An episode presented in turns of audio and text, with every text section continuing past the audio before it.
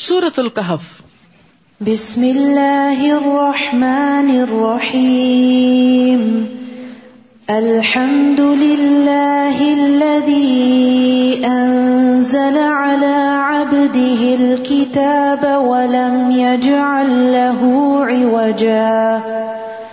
قيما لينذر بأسا شديدا من لدنه ويبشر المؤمنين ويبشر المؤمنين الذين يعملون الصالحات أن لهم أجرا حسنا ماكثين فيه أبدا وينذر الذين قالوا اتخذ الله ولدا سورت القحف نور دینے والی سورت ہے۔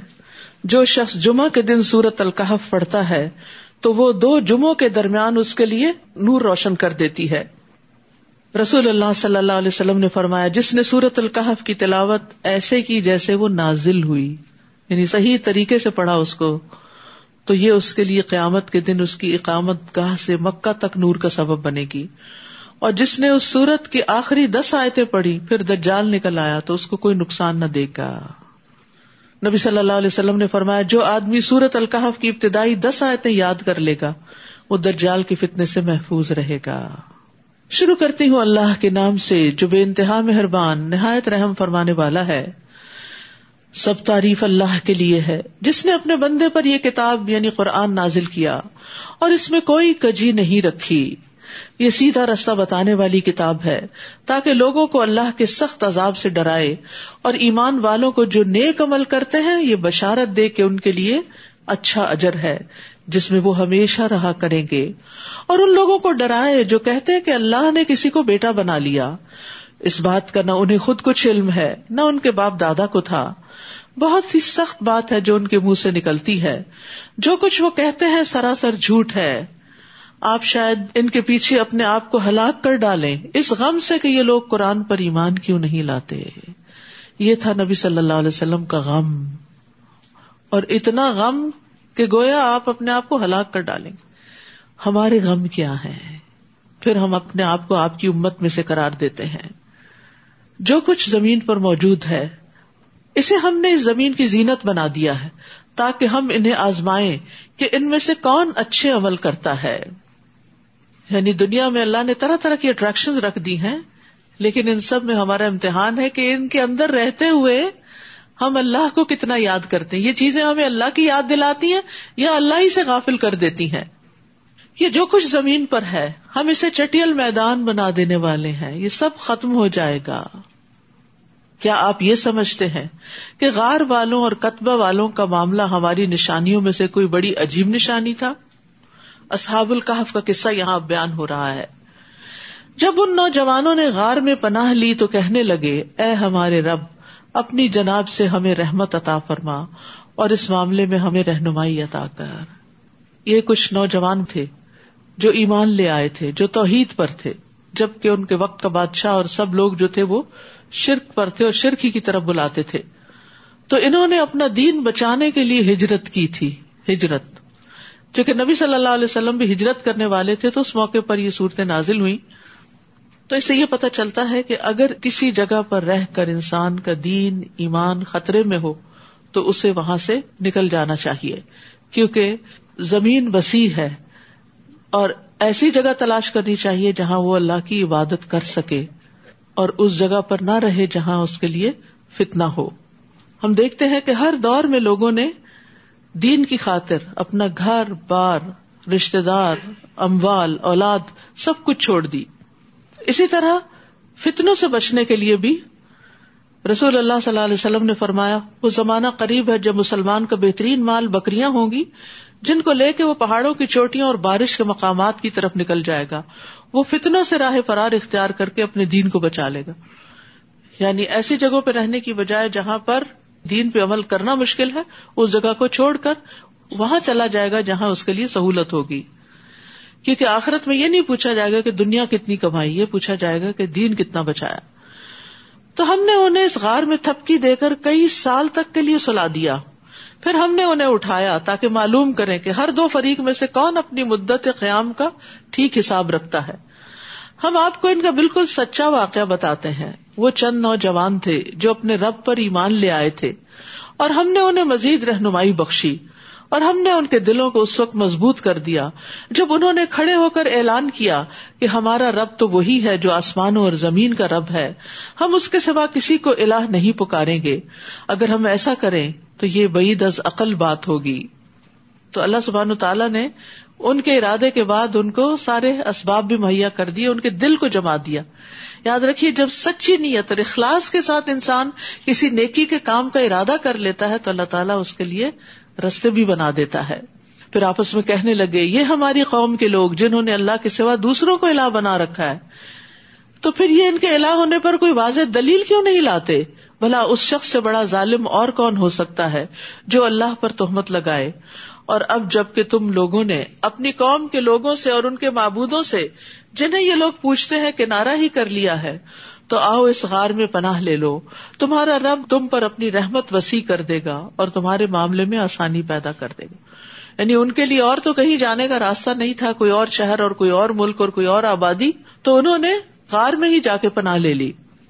آپ دیکھیں گے کہ جب سورج نکلتا ہے تو ان کی غار سے دائیں طرف ہٹ رہتا ہے اور جب غروب ہوتا ہے تو بائیں طرف کترا کر غروب ہوتا ہے یعنی ان کے اوپر ڈائریکٹ سن نہیں پڑتا اور وہ نوجوان اس غار کی وسیع جگہ میں لیٹے ہیں یعنی کافی اسپیشیس ہے جہاں جا کے وہ سو رہے ہیں یہ اللہ کی نشانیوں میں سے ایک نشانی ہے جسے اللہ ہدایت دے وہی ہدایت پا سکتا ہے اور جسے وہ بھٹکا دے تو آپ اس کے لیے ایسا کوئی مددگار نہ پائیں گے جو اسے راہ راست پر لا سکے۔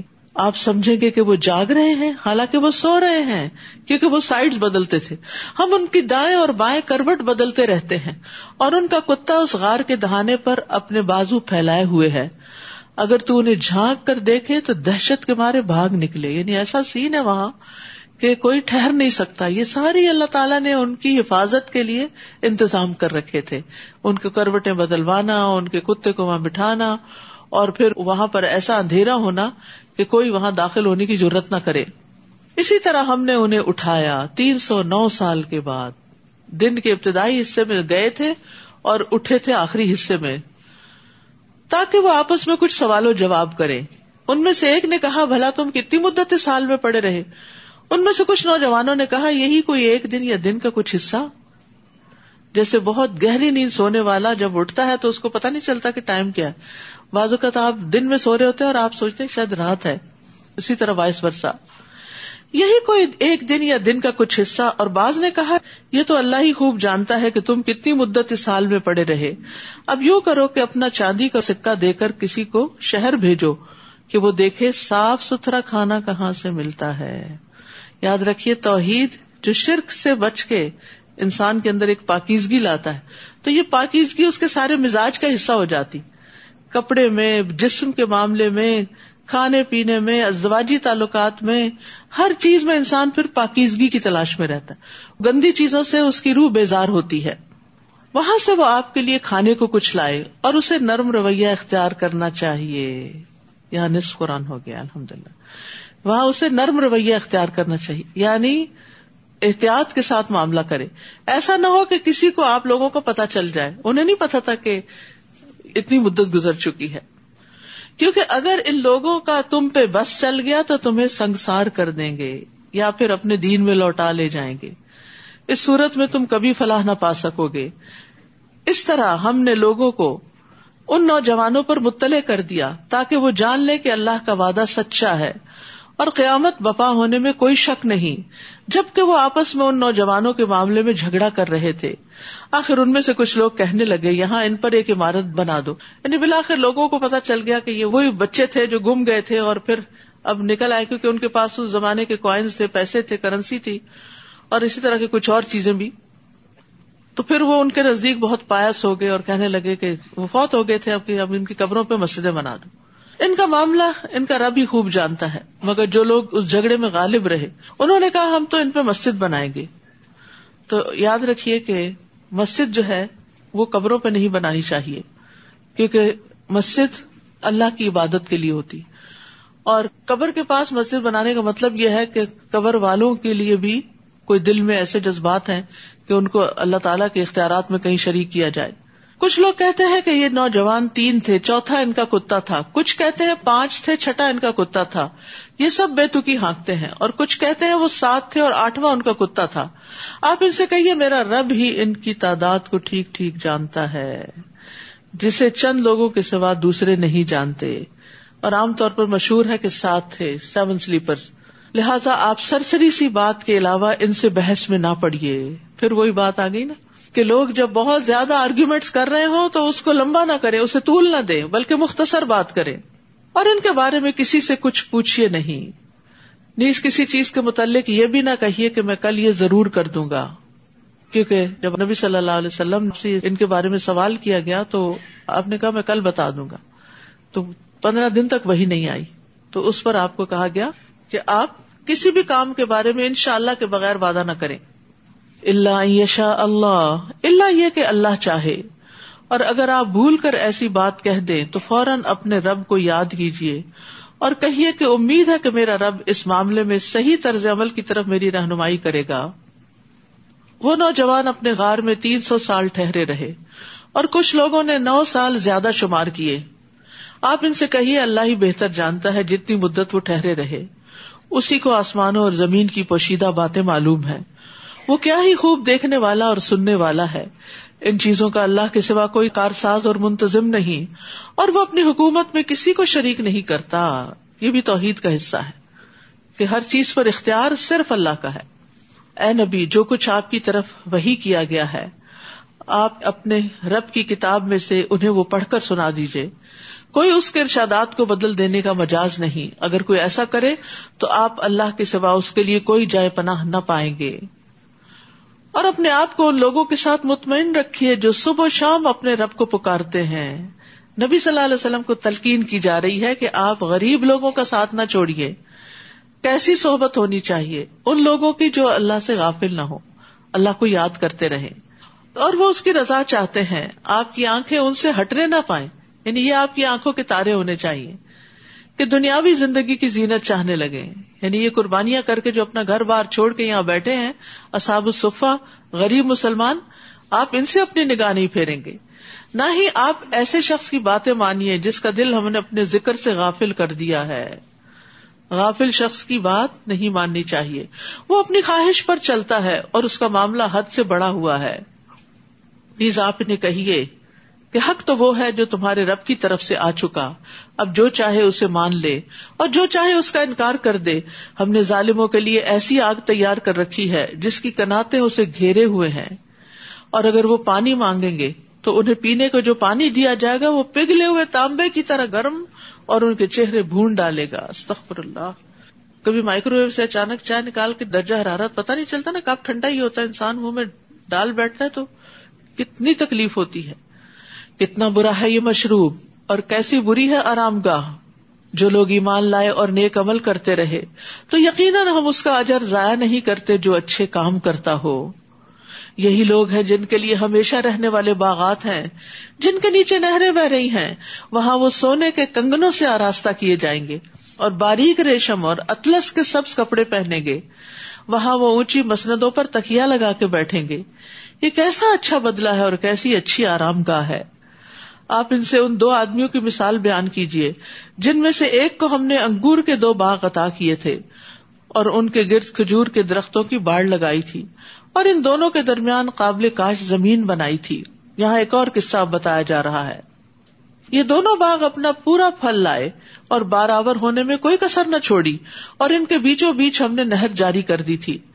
اسے ان درختوں کا پھل ملتا رہا، تو ایک دن وہ گفتگو کے دوران اپنے ساتھی سے کہنے لگا میں تجھ سے زیادہ مالدار ہوں اور افرادی قوت بھی زیادہ رکھتا ہوں۔ میرے چاہنے والے بھی پڑے ہیں۔ یہی کہتے کہتے وہ اپنے باغ میں داخل ہوا۔ اس حال میں کہ وہ اپنے اوپر ظلم کر رہا تھا۔ اور کہنے لگا، میں تو نہیں سمجھتا کہ یہ باغ کبھی اجڑ بھی سکتا ہے۔ اور نہ ہی میں یہ گمان کرتا ہوں کہ قیامت قائم ہوگی۔ اور اگر مجھے اپنے رب کے ہاں پلٹا کر لے جایا بھی گیا، تو میں یقیناً اس سے بہتر جگہ پاؤں گا۔ کیسے فریب میں ہوتا ہے انسان۔ غلط کام کرنے کے باوجود بھی وہ اپنے آپ کو حق پہ سمجھتا ہے۔ اس کے ہمسائے نے گفتگو کرتے ہوئے اس سے کہا، کیا تو کفر کرتا ہے اس ذات سے جس نے تجھے مٹی سے اور پھر نطفے سے پیدا کیا اور تجھے ایک پورا آدمی بنا کھڑا کیا؟ رہی میری بات۔ تو اللہ ہی ہے اور میں اس کے ساتھ کسی کو شریک نہیں بناتا۔ اور جب تو اپنے باغ میں داخل ہوا، تو یہ کیوں نہ کہا کہ ماشاء اللہ اللہ قوت اللہ بلّہ وہی ہوتا ہے جو اللہ چاہتا ہے۔ اور اللہ کی توفیق کے بغیر کسی کا کچھ زور نہیں۔ پیچھے ان شاء اللہ کا سکھایا گیا اور یہاں ماشاء اللہ کا۔ یہ کلمات ہماری زندگی کا حصہ ہونے چاہیے۔ بھلا دیکھو، اگر میں مال اور اولاد میں تم سے کمتر ہوں، تو این ممکن ہے کہ میرا رب مجھے تیرے باغ سے بہتر باغ عطا کر دے۔ کتنا آپٹیمسٹک اپروچ ہے۔ اور تیرے باغ پر آسمان سے کوئی آفت بھیج دے۔ یعنی یہ دن بدل بھی تو سکتے ہیں، جس سے وہ چٹیل میدان بن کر رہ جائے۔ اس کا پانی گہرا چلا جائے اور تو پانی نکال بھی نہ سکے۔ آخر یوں ہوا کہ باغ کے پکے ہوئے پھل کو عذاب نے آ گھیرا۔ اور جو کچھ وہ باغ پہ خرچ کر چکا تھا، اس پر اپنے دونوں ہاتھ ملتا رہ گیا۔ وہ باغ اپنی چھتریوں پر گرا پڑا تھا۔ اب وہ کہنے لگا، کاش میں نے اپنے رب کے ساتھ کسی کو شریک نہ کیا ہوتا۔ اللہ کے سوا کوئی جماعت ایسی نہ تھی جو اس کی مدد کرتی اور وہ خود بھی صافت کا مقابلہ نہ کر سکا۔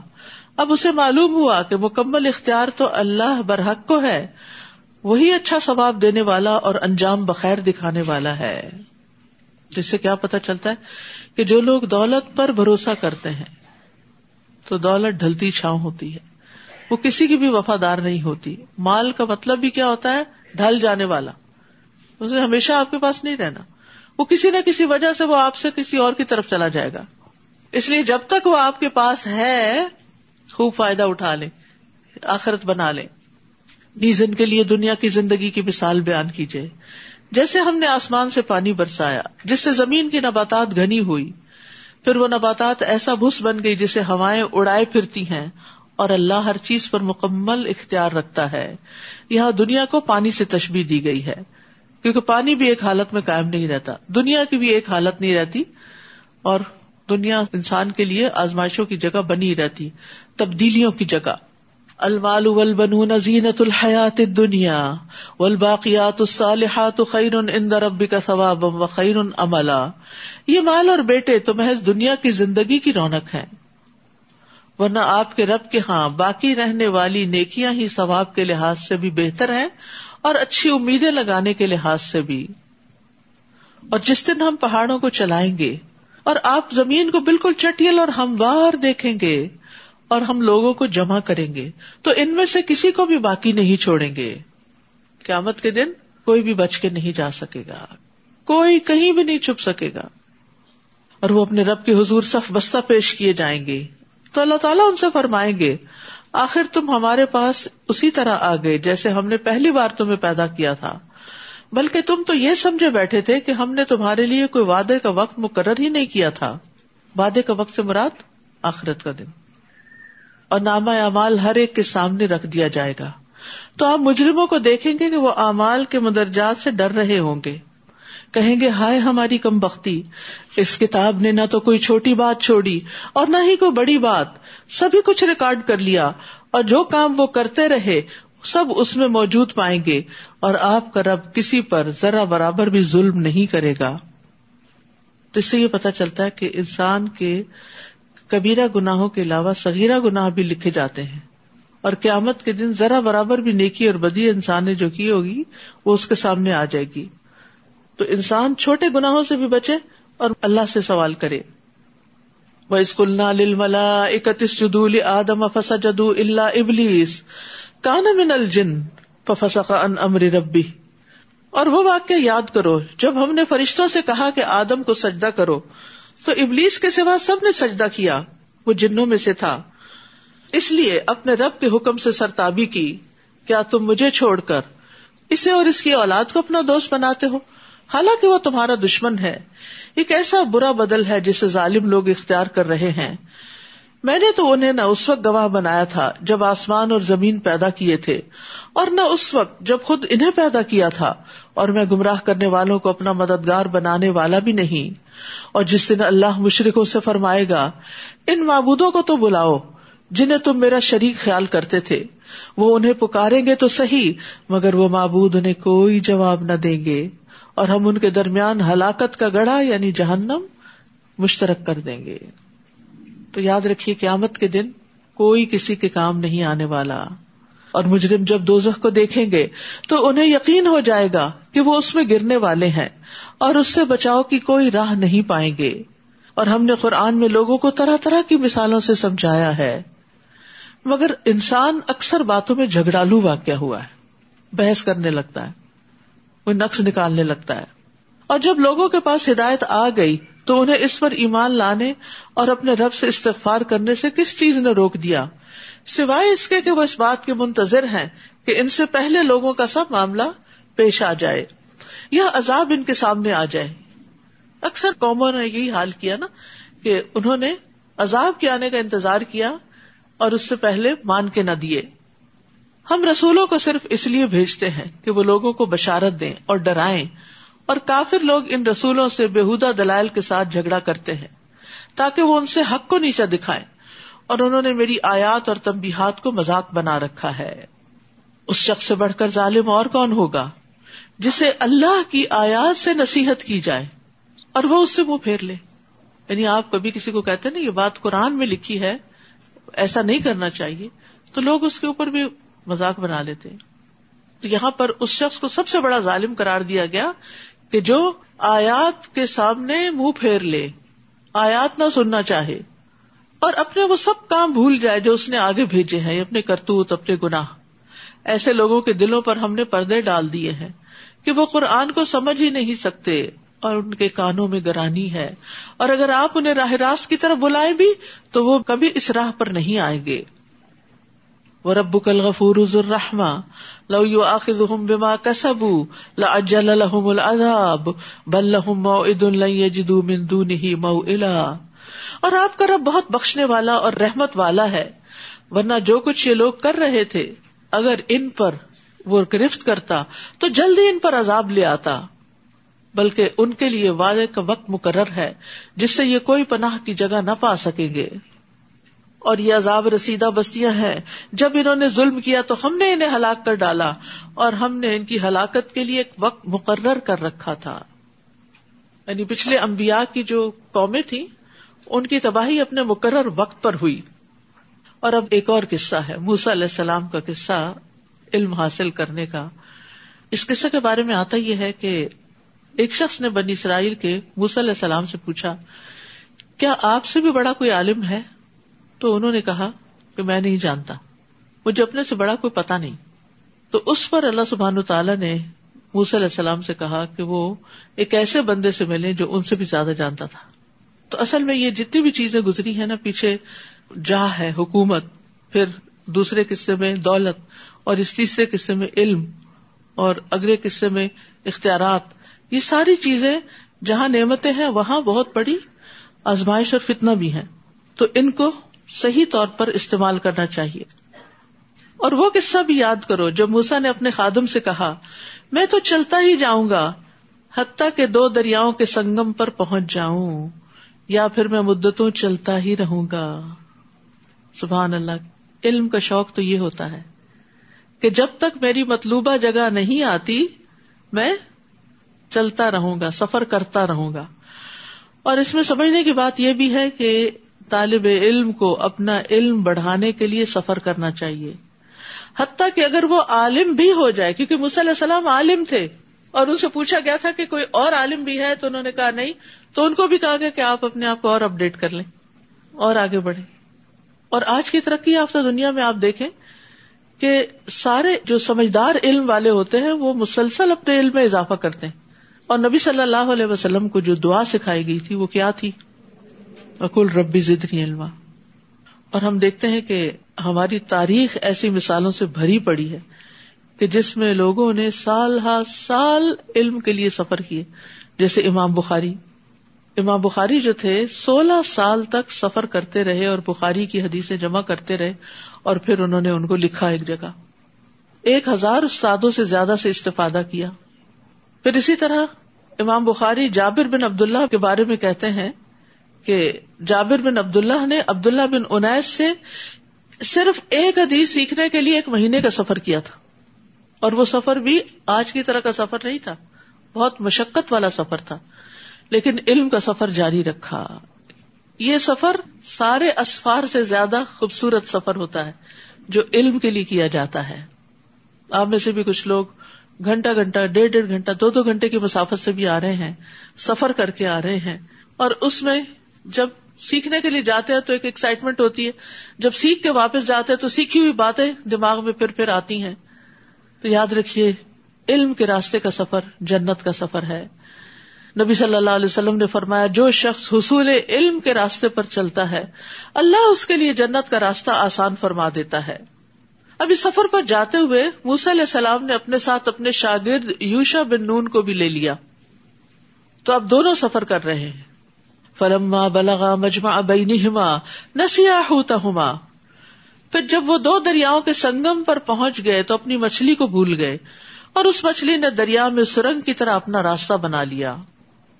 پھر جب وہ وہاں سے آگے نکل گئے تو موسا نے اپنے خادم سے کہا، ہمارا کھانا لاؤ، اس سفر نے تو ہمیں بہت تھکا دیا ہے۔ تو کبھی کبھی سفر بہت تھکا بھی دیتا ہے۔ اور اس کا اظہار بھی انسان کر لیتا ہے۔ تو کوئی بات نہیں۔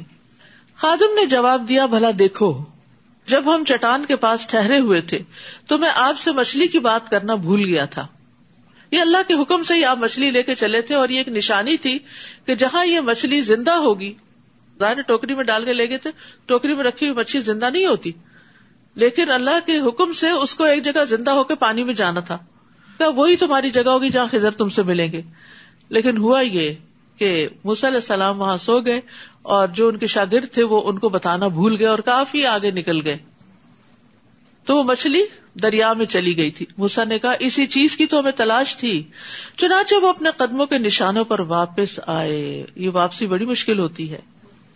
وہاں انہوں نے ہمارے بندوں میں سے ایک بندے کو پایا جسے ہم نے اپنی رحمت سے نوازا تھا اور اپنے ہاتھ سے ایک خاص علم عطا کیا تھا۔ اور یہ بندہ کون تھا؟ خزر علیہ السلام۔ ان کی اصل حقیقت نہیں معلوم کہ کوئی انسان تھا یا کوئی جن تھا یا کوئی فرشتہ تھا۔ بہرحال اللہ کے بندوں میں سے ایک بندہ تھا۔ موسا نے اس بندے خزر سے کہا، اگر میں آپ کی پیروی کروں تو کیا آپ اس بھلائی کا کچھ حصہ مجھے بھی سکھا دیں گے جو آپ کو سکھائی گئی؟ کتنی آجزی ہے کہ کیا آپ مجھے سکھائیں گے جو آپ کے پاس علم ہے؟ اس بندے نے کہا، آپ میرے ساتھ کبھی صبر نہ کر سکیں گے۔ کیونکہ معلم کو طلب علم کی صعوبتوں، مشقتوں کا اندازہ ہوتا ہے۔ بعض لوگ بہت ایکسائٹیڈ ہوتے ہیں، ہم نے یہ کورس کرنا ہے، یہ پڑھنا ہے۔ لیکن پھر کیا ہوتا ہے؟ تھوڑے ہی دن میں ہمت ہار بیٹھتے ہیں۔ تو انہوں نے کہا کہ یہ تو بڑا صبر والا علم ہے، اس میں تو بڑا صبر چاہیے اتنا صبر تمہارے پاس نہیں۔ یاد رکھیے، بڑے مقام تک پہنچنے کے لیے بڑی منزلیں طے کرنی پڑتی اور بڑی منزلیں طے کرنے کے لیے زیادہ صبر کرنا پڑتا ہے انسان کو۔ جیسے اگر آپ پھولوں کی پنیری لگا لیں تو وہ اسی سیزن میں آپ کو پھول دے دیتے ہیں۔ لیکن اگر آپ کوئی درخت لگائے تو کئی سال آپ کو انتظار کرنا پڑتا ہے۔ تو یہ انتظار صبر مانگتا ہے۔ اور بعض اوقات آپ اس کے پھل کھا بھی نہیں سکتے۔ تو انہوں نے کہا کہ آپ میرے ساتھ کبھی صبر نہ کر سکیں گے۔ اور جس واقعے کی حقیقت کا آپ کو علم نہ ہو، اس پر آپ صبر کر بھی کیسے سکتے؟ ان کو معذور بھی سمجھا۔ مجھے نے کہا، آپ ان شاء اللہ مجھے صابر پائیں گے۔ ایکسائٹیڈ ہے وہ۔ اور میں کسی معاملے میں آپ کی نافرمانی نہیں کروں گا۔ استاد اور شاگرد کے بیچ میں جو رشتہ ہوتا ہے، وہ ایسا ہی ہوتا ہے۔ اگر شاگرد استاد کی بات ہی نہ مانے، تو وہ سیکھ نہیں سکتا۔ مثلاً استاد کہتا ہے، دس دفعہ یا سات دفعہ سبق پڑھ کے آؤ، اور وہ نہیں پڑھتا۔ تو کہاں سے پھر اس کو یاد ہوگا؟ تو یہاں پر استاد اور شاگرد کے تعلقات کیسے ہونے چاہیے؟ اس کا ذکر کیا گیا ہے۔ موسا نے کہا، آپ ان شاء اللہ مجھے صابر پائیں گے اور میں کسی معاملے میں آپ کی نافرمانی نہیں کروں گا۔ خزر نے کہا اچھا اگر آپ کو میرے ساتھ رہنا ہے تو پھر مجھ سے کوئی بات نہیں پوچھیں گے۔ نو کوشچن حتیٰ کہ میں خود ہی آپ کو اس سے آگاہ کروں۔ چنانچہ وہ دونوں چل کھڑے ہوئے، حتیٰ کہ کشتی میں سوار ہوئے۔ تو خزر نے اس کشتی میں شگاف ڈال دیا، سوراخ کر دیا۔ اب کشتی میں سوراخ کا مطلب کیا سب کو ڈبونا موسا نے کہا، کیا تم نے اس لیے شگاف ڈالا ہے کہ کشتی والوں کو ڈبو دو؟ یہ تو تم نے خطرناک کام کیا ہے۔ چپ نہ رہ سکے نا۔ خزر نے کہا، میں نے کہا نہ تھا کہ تم میرے ساتھ صبر نہ کر سکو گے۔ موسا نے جواب دیا مجھ سے جو بھول ہو گئی اس پر میری گرفت نہ کیجیے اور میرے لیے میرا کام مشکل نہ بنائیے۔ چنانچہ وہ دونوں پھر چل کھڑے ہوئے۔ حتیٰ کہ ایک لڑکے کو ملے جسے خزر نے مار ڈالا۔ موسا نے کہا، تم نے تو ایک بے گنا شخص کو مار ڈالا، جس نے کسی کا خون نہیں بہایا تھا۔ یہ تو تم نے بہت ناپسندیدہ کام کیا۔ تو بہرحال، علم کے راستے میں صبر کرنا، استاد کی بات ماننا، کیونکہ بعض اوقات پتہ نہیں ہوتا نا انسان کو کہ یہ بات کیوں کہی جا رہی ہے؟ اس کا نتیجہ کیا ہوگا؟ اور اس کا مقصد کیا ہے؟ اس کی حکمت کیا ہے؟ اور یہ صرف دینی علم ہی نہیں، دنیاوی علوم میں بھی صبر چاہیے ہوتا ہے۔ ایک ڈگری کو کئی سال چاہیے ہوتے ہیں۔ ڈاکٹر بننے کے لیے اس سے بھی زیادہ پڑھنا پڑتا ہے۔ پھر اسی طرح گھر کے کام کاج سیکھنے کے لیے بھی صبر چاہیے ہوتا ہے۔ مطلب جب نیا نیا کھانا پکانا سیکھتے ہیں، تو جلدی چاہتے کہ جلدی پک جائے۔ اور پھر اگر جو سکھانے والا تو کہتے یہ کیوں ڈال دیا؟ وہ دیکھا کتنا اس میں سے دھواں نکل رہا ہے۔ وہ جلنے لگا ہے۔ پانی زیادہ ہو گیا، وہ کم ہو گیا۔ تو یہ سارے مرحلے سیکھنے کے دور میں آتے ہیں۔ لیکن یہ کہ سیریس نالج کے لیے بہت سیریسنیس بھی چاہیے ہوتی ہے۔ واخر داوانا ان الحمد للہ رب العالمین۔ سبحان اللہ و بحمد کا اشد اللہ اللہ اللہ انتا استخر کا و اطوب السلام علیکم و رحمۃ اللہ وبرکاتہ۔